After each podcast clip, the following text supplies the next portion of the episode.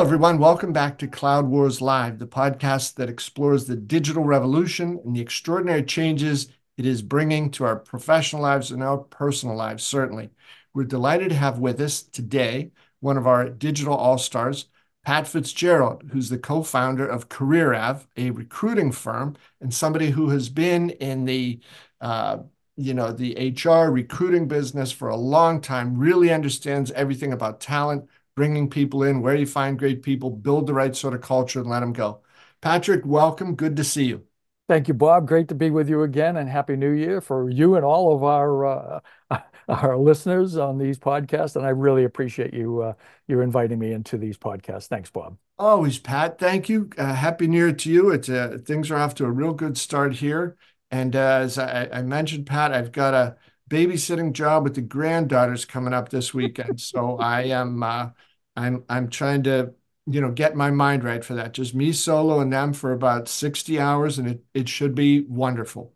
You'll do fine. They'll just absolutely love you at that point. And you get to rev them up and hand them back to mom when she comes back. I think that sounds like a good plan, Pat. I do have your mobile number there for emergencies. So, please be on call. That'll be great. Thanks, Bob. Hey, Pat, like we always talk about, the world is zooming along, different changes, trends, upheavals. We see this from technology, from AI, this and that, but you deal in the very real world of people and brains and talent and personalities and ideas. And we hear CEOs in every field talk about, that talent is, the hunt for talent is one of our biggest issues. But Pat, there's a lot of big winds of big change blowing through this. You've been doing this so successfully, so well, helped out so many organizations and individuals for a long time.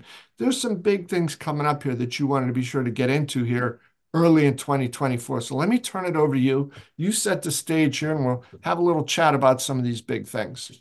Thanks, Bob. Yeah, it's really interesting. And you mentioned it. It's over the last, let's say, 3 years, COVID, pre-COVID, things have been changing, right? And actually, even before COVID, talent acquisition has evolved. I want to talk about talent attraction because it's a lost art. I believe today it's a lost art because of this evolution to social recruiting. But I also want to talk about some of the functional impacts that's had on talent attraction, and particularly DE&I, and the impact. Now, I know DE&I is a very controversial topic today. There's a lot of shift going back, which is wonderful to see.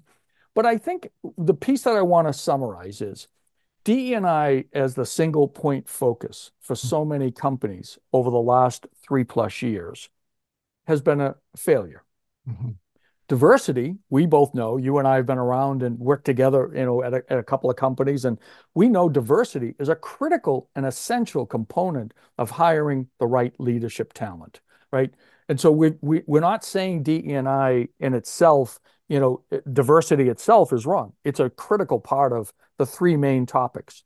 But the single focus on DE&I, and this is the piece that I want to talk about, has relegated talent acquisition over the last 4, maybe even 5 years, but with a heavy focus over the last 3 years, has relegated talent acquisition to only an operations function, mm-hmm.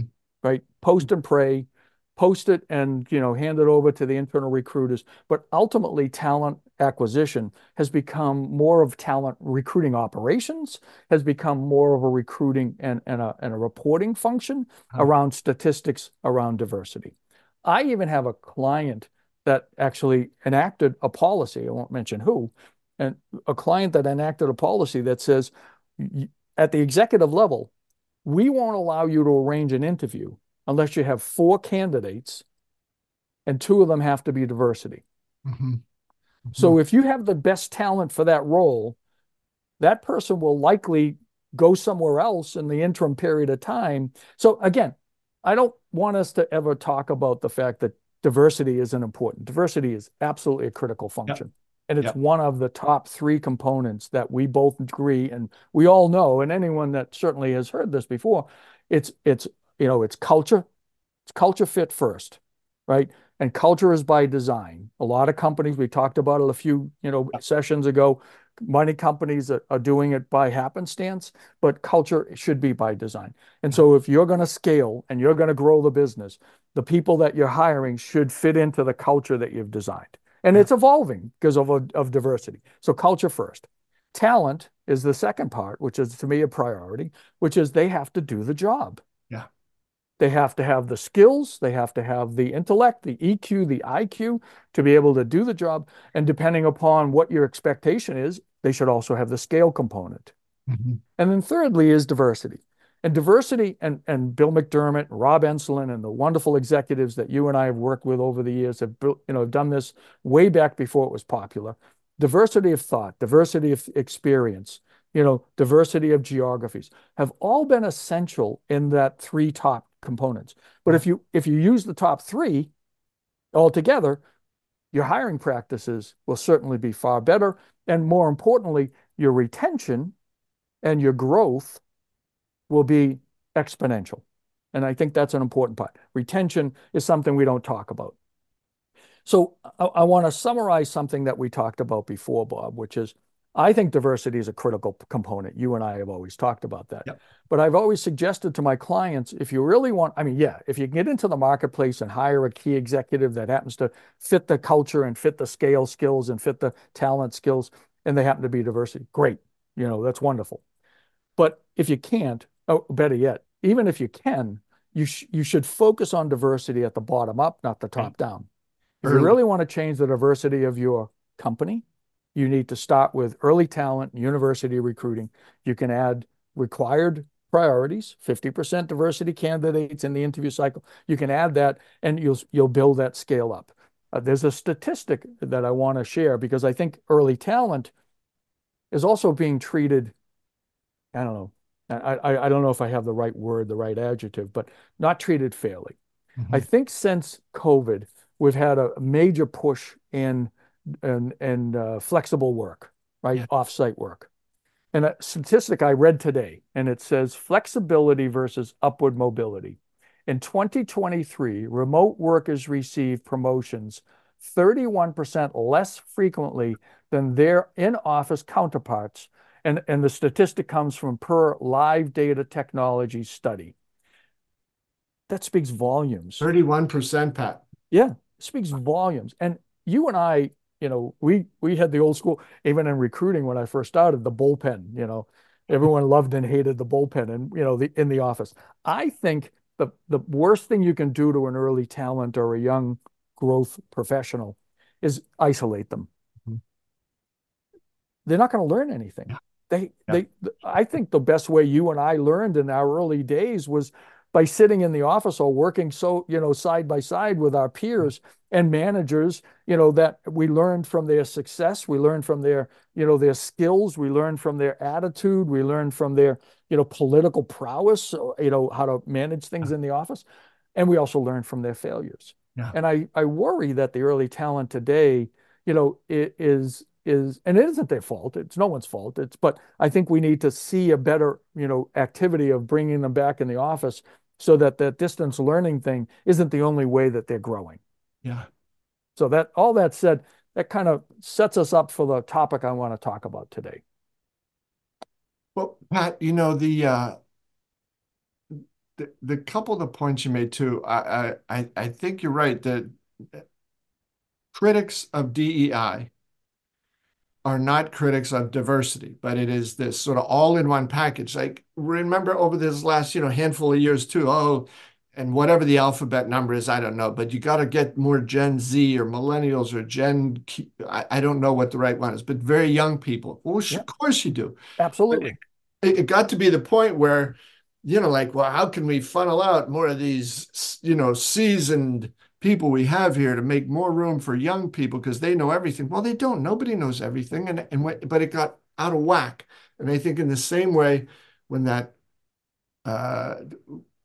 trend that had gone on for a few years, and I'm happy to see that it is being brought back into its proper place, its proper context, where it can be as effective as possible and not this blinded thing. And Pat, you put it so well that every leader in a business says, you know, there's a war for talent going on. We got to bring in better people. We got to bring in great people. We have to be a place everybody wants to come to. But if your talent function is so focused on just checking boxes, checking numbers, you know, this or that, they've lost sight of the bigger good, which I think you have always had such a fix on. And the pace at which business moves today, and that what is going to differentiate you from your competitors, that is not going to happen, you know, through buying more technology. It's through, you know, brilliant leadership, brilliant vision, great culture, great people. Yep.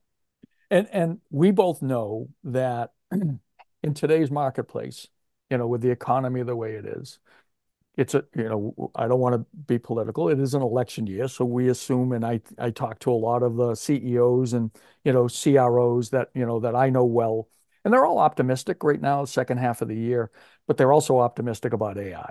And I think the combination of, you know, whatever will happen from an economy standpoint, cost of money impact, you know, private equity firms, frankly, getting restabilized and what have you, I think we're going to see a growth opportunity.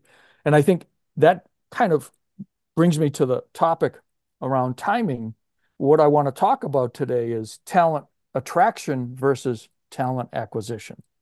Right? Okay. Again, and I don't mean this to say 100%, but the bulk of my friends that I know in talent acquisition, leadership, have been relegated to reporting and DE&I functions.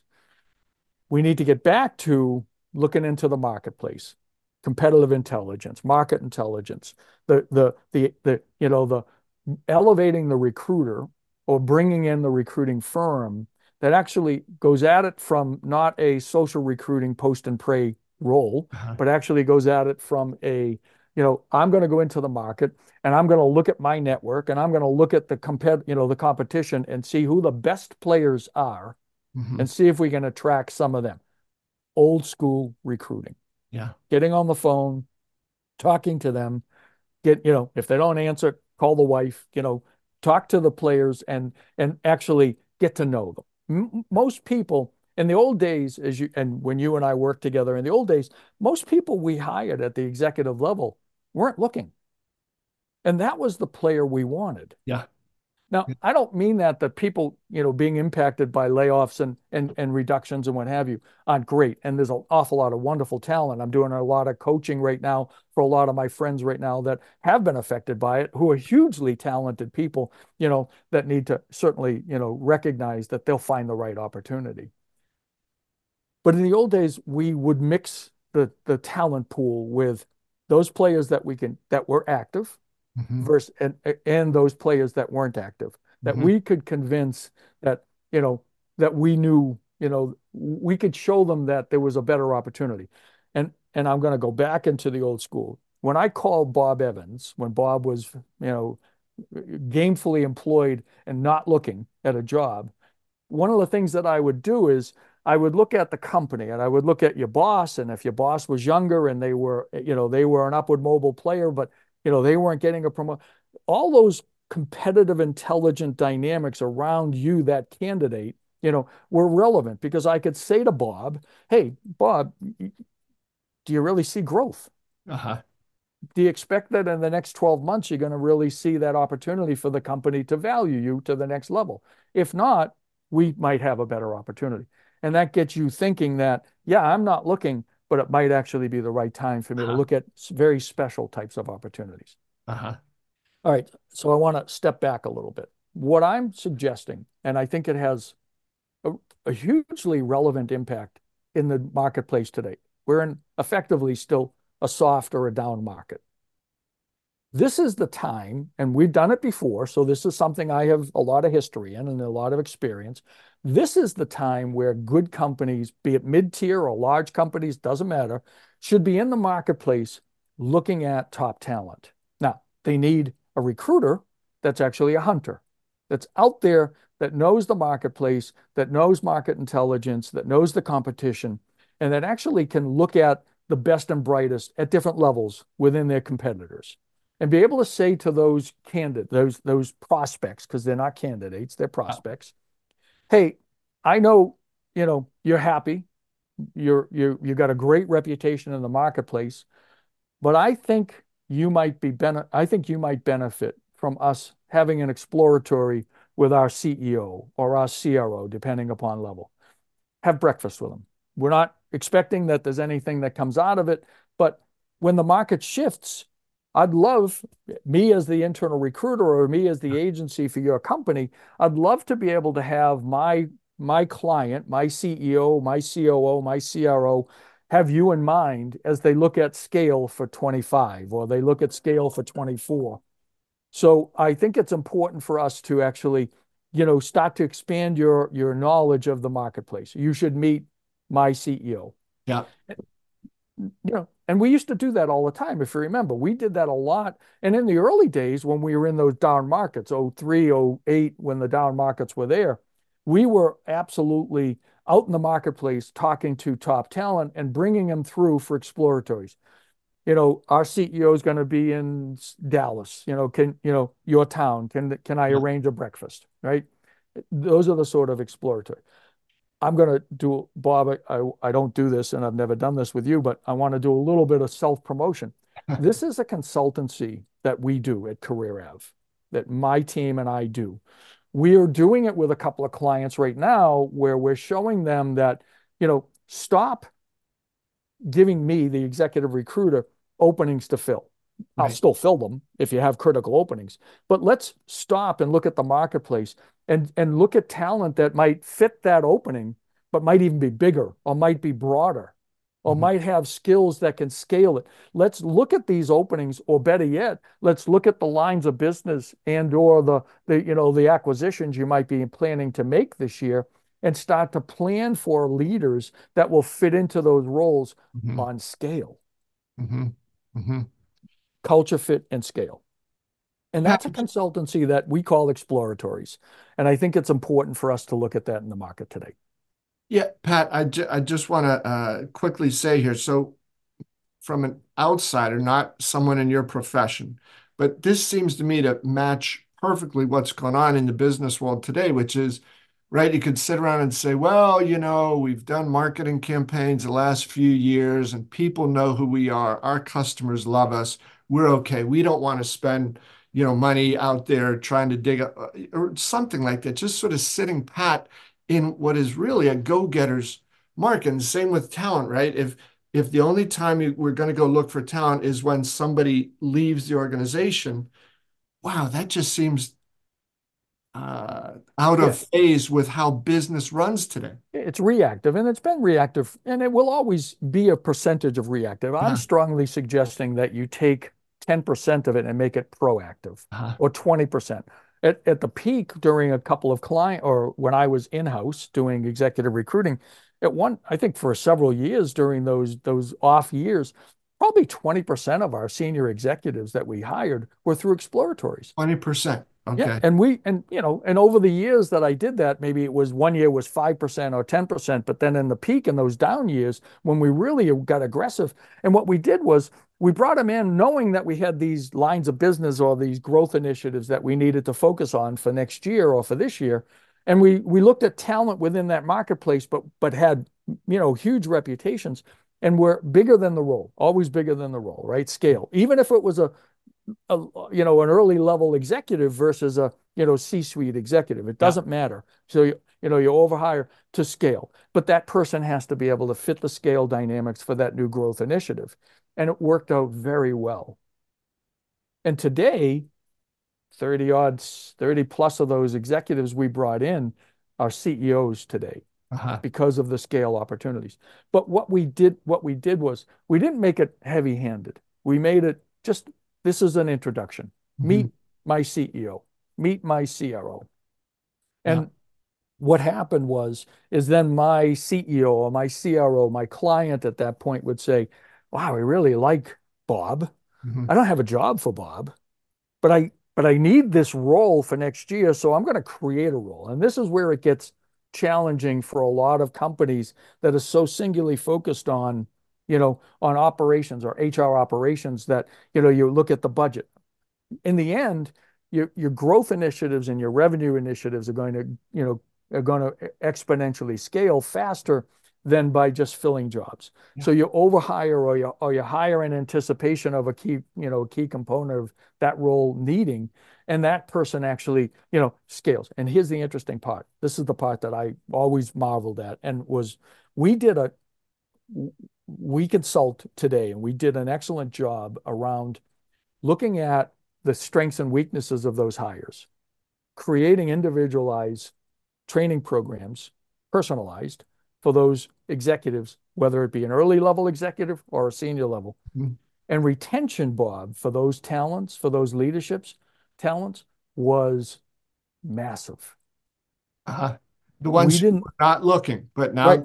Right. They weren't looking. We hired them, but we created programs, and we put them in roles that they would scale, that they would be able to scale the role. Yeah. The retention of that new hire, because they weren't looking and we convinced them that this was the right opportunity, was huge. Yeah. Yeah. And they stayed, and they grew, and they moved around, and they became invaluable within those companies. And then ultimately, they got attracted away by private equity, and that's where now 30 plus of them are, have been or currently are CEOs. But that requires, Pat, as you've been describing, seize the initiative, take the action, get out there, shake some cages, rattle some things, and get to these people that are saying, no, I'm not really looking. Okay, I know you're not looking, but would you consider a discussion? Have breakfast. Pat, I think that, and again, something you and I have talked about before, and it just, to me, it's fingernails down a blackboard when companies talk about HR as a back office function, right? And in a similar way, it's like, well, why should we go on? We don't have any openings. So it's like, oh. Right. Well, we only have this opening, and I want a person that fits that opening versus being bold, knowing, again, this is where, Tom Siebel said it 100 years ago when I worked for him, which was, he said he had eyes that could vision that could turn around the corner. He could see the future. Uh-huh. That's where boldness, has to be part of the leadership and the HR leadership of the company, so that they're not stuck in the box. And don't misunderstand me. There's always an essential need, and I'm not faulting it, to fill a role and make sure you hire the right person. But be bold and start to think about, if the market is going to grow and and we're going to see a new growth initiative into, the future, the next couple of years, why not anticipate and plan for it and overhire, or better yet, hire people that are outside of the box or bigger than the box or broader than the box, because they bring different industries.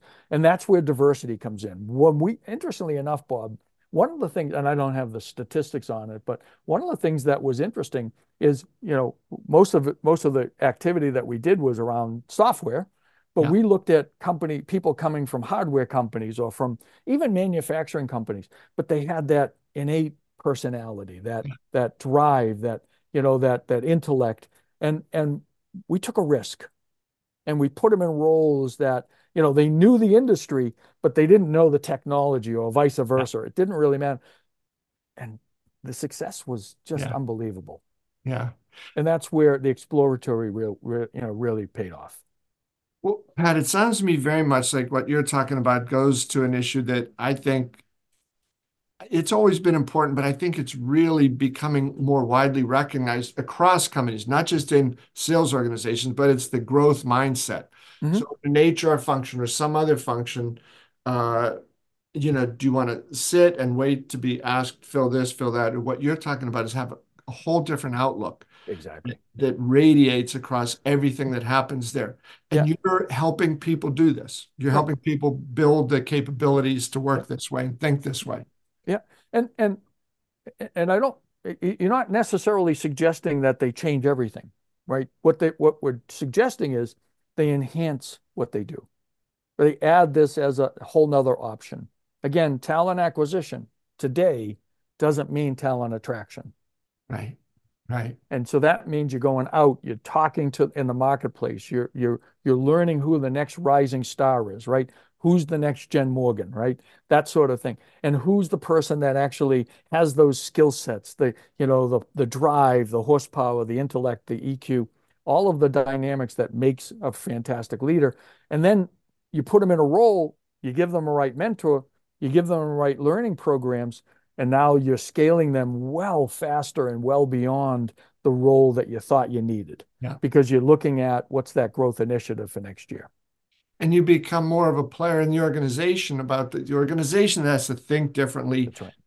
You know, plan on this growth, plan on this innovation, not just let it happen, or to consider that, well, I'm part of a back office function. It's not my job, not my responsibility to get out and make this go. Pat, I think that's a very powerful message for 2024. And please be sure to, I want to be sure that we mention this. So if somebody's interested, what's the best way to reach you? The easiest way for us is my email is pat, P-A-T at CareerAve, CareerAve.com, or go to our website, CareerAve.com, and you'll be able to reach out to me. We're now seeing clients that are starting to recognize and, lean into this opportunity. And I think, again, for the right company, I'm not saying for all companies, but for the right company and for the right scale, whether you're a company that's acquiring, new lines of business or, your current lines of business need to double or triple over the next year or two, you've got to make sure that you got the right player that can actually scale to those levels versus changing out that leader every 12 months, because that internal disruption of those changes are detrimental to the team underneath. Yeah. Yeah. And it's one of those places where you say, well, we've been very efficient. We've been able to fill that position every year. Well, okay. But if we think beyond that, do you want to be filling the position every year? Well, think about what it does to the people below it. And then the new person comes in, and granted, they might be talented, but they have different opinions. They have different ways of doing things. It constantly disrupts the leader, the leadership team, the management team, and the individual contributors underneath it. And I think it diminishes the growth potential within those teams also. If you've got a leader that you bring in and know you anticipate that person to be able to scale into the double digit, even triple digit growth that you might have over the next 2 to 3 years, and that person stays in the role, the rising tide lifts everybody with it. Yeah. Yeah. Pat, what you were mentioning there, think of the people who work for that manager, leader that's being replaced every year. And it's not entirely, fitting, but it just reminds me of that T-shirt I've seen a couple of times. The beatings will continue until morale improves. Exactly. Just keep trying. And, maybe one of these years it'll work. No. Yep. But I think the part that's important is that you can do this all the time, but there are certain times in the marketplace, down soft markets like we're in today, that this could be a complete deal changer for your company, for your, your leadership team, and more importantly, for your subordinates. I mean, if you've got a team underneath this person and all of a sudden they bring someone in that has a recognition and a reputation in the market of being, a very successful executive, that whole team, frankly, pride, the pride rises with it, and that scale actually, becomes an important part of the growth for that company. Pat, before we go, just a couple terms here. I want to be sure that that everybody sort of gets this the way you're talking about it. So talent acquisition, that's always been around, and that's like, hey, we have an opening. Can you find somebody to plug into that spot? You're talking about an active, very different sort of thing, talent attraction. Go get them, go hunting, even for people who say, I'm not looking. Yep. And go hunting in the market. What the best thing a company, I feel, a high growth or frankly strong company that's going to grow that can do is know their competition. They should have a recruiter in their business that actually is out in the marketplace and knows who the high flyers are within the competitors. Whether you can attract them or not, you still want to be able to talk to them, right? I mean, over the years, I talked to executives, and some of them that know me that might watch this will laugh because I chased a woman for 4 years, and I don't mean that negatively. I chased this hugely talented female executive at a competitor for 4 years until we finally were able to connect, and she came in and she became, just a huge success within our line of business. And to this day, we still talk she and I do about the fun that it was and how she said to me, no, right? I mean, I flew to Singapore and I met, you know, a senior executive, you know, that wouldn't even have lunch with me. 4 times I said, just have lunch with me, just have lunch with me. No, no, no, no, no. And finally she had lunch with me. And this was another one where, you know, persistence paid off. I flew to Singapore a lot of times just to meet this woman. And then ultimately we were able to hire her. And if you look at her experience, she became a board member at SAP. So fantastic. It's having the right mindset as a, you know, a recruiter. I'm not saying the whole recruiting function needs to have this mindset. I'm saying you have to have a balance, right? Yeah. You can still be, you know, talent acquisition and be, you know, kind of reactive, but you also can have a proactive arm of it, like you said, that's actually out there in the marketplace, that's actually coming back to you, the leadership team of your company, saying, hey, you know, Sally is, you know, is one of the best players. John's one of the best players. We need to keep our eye on that person. One of the things that we used to do when I ran talent acquisition is we would say to our VPs of sales, if you're in a competition with another competitor and that account rep is beating you, tell my recruiter their name. And my recruiter will go out and recruit them in the middle of the deal. All's fair in love and war, right, Bob? It's about market intelligence. And even though we might not be able to hire them during that process, we knew who they were. We knew they were capable of, you know, of frankly being strong. And we disrupted a little bit by confusing things by, you know, by pursuing them during a deal. It sounds like a great plan, Pat. It sounds like a great plan. So as you said, it's a proactive approach to, you know, a function that is, I know you know this, you said it earlier, strong talent acquisition is the essential growth initiative for any company. Yeah. Hiring the right talent that actually has, you know, the scale and the culture fit and the diversity of thought into your company will change, frankly, the outcome of that line of business or even the entire company, depending upon the seniority of that person. Yeah, and I think, Pat, that's where, you know, if somebody really believes, you know, that the war for talent and our need for talent is the most important issue right now, then don't just say it, do something about it. And I think you've given people some very good ideas on which to act and perhaps to contact you about and see if there might be some ways you could help. Thanks, Bob. I appreciate that. Yeah, I would love to be able to help. We are talking to a few new clients in the next couple of weeks about this exact, you know, program. It's not a difficult one with us. You know, we go on retainer and we work with you, you know, and your talent acquisition, your HR leadership. We actually integrate within the existing structure. We're not separate, and we go in and we actually, you know, in many cases, we actually go in and we'll do the activity ourselves, but then we'll teach one of the potential recruiters or talent leaders that you might have to actually replace us in time. And it frankly becomes, you know, a whole lift, you know, opportunity within the company itself.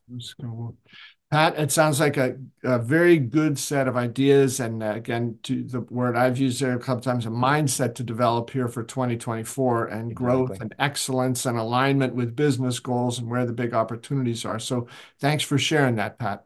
Thanks, Bob, for allowing me to. I really appreciate it. All right, sir.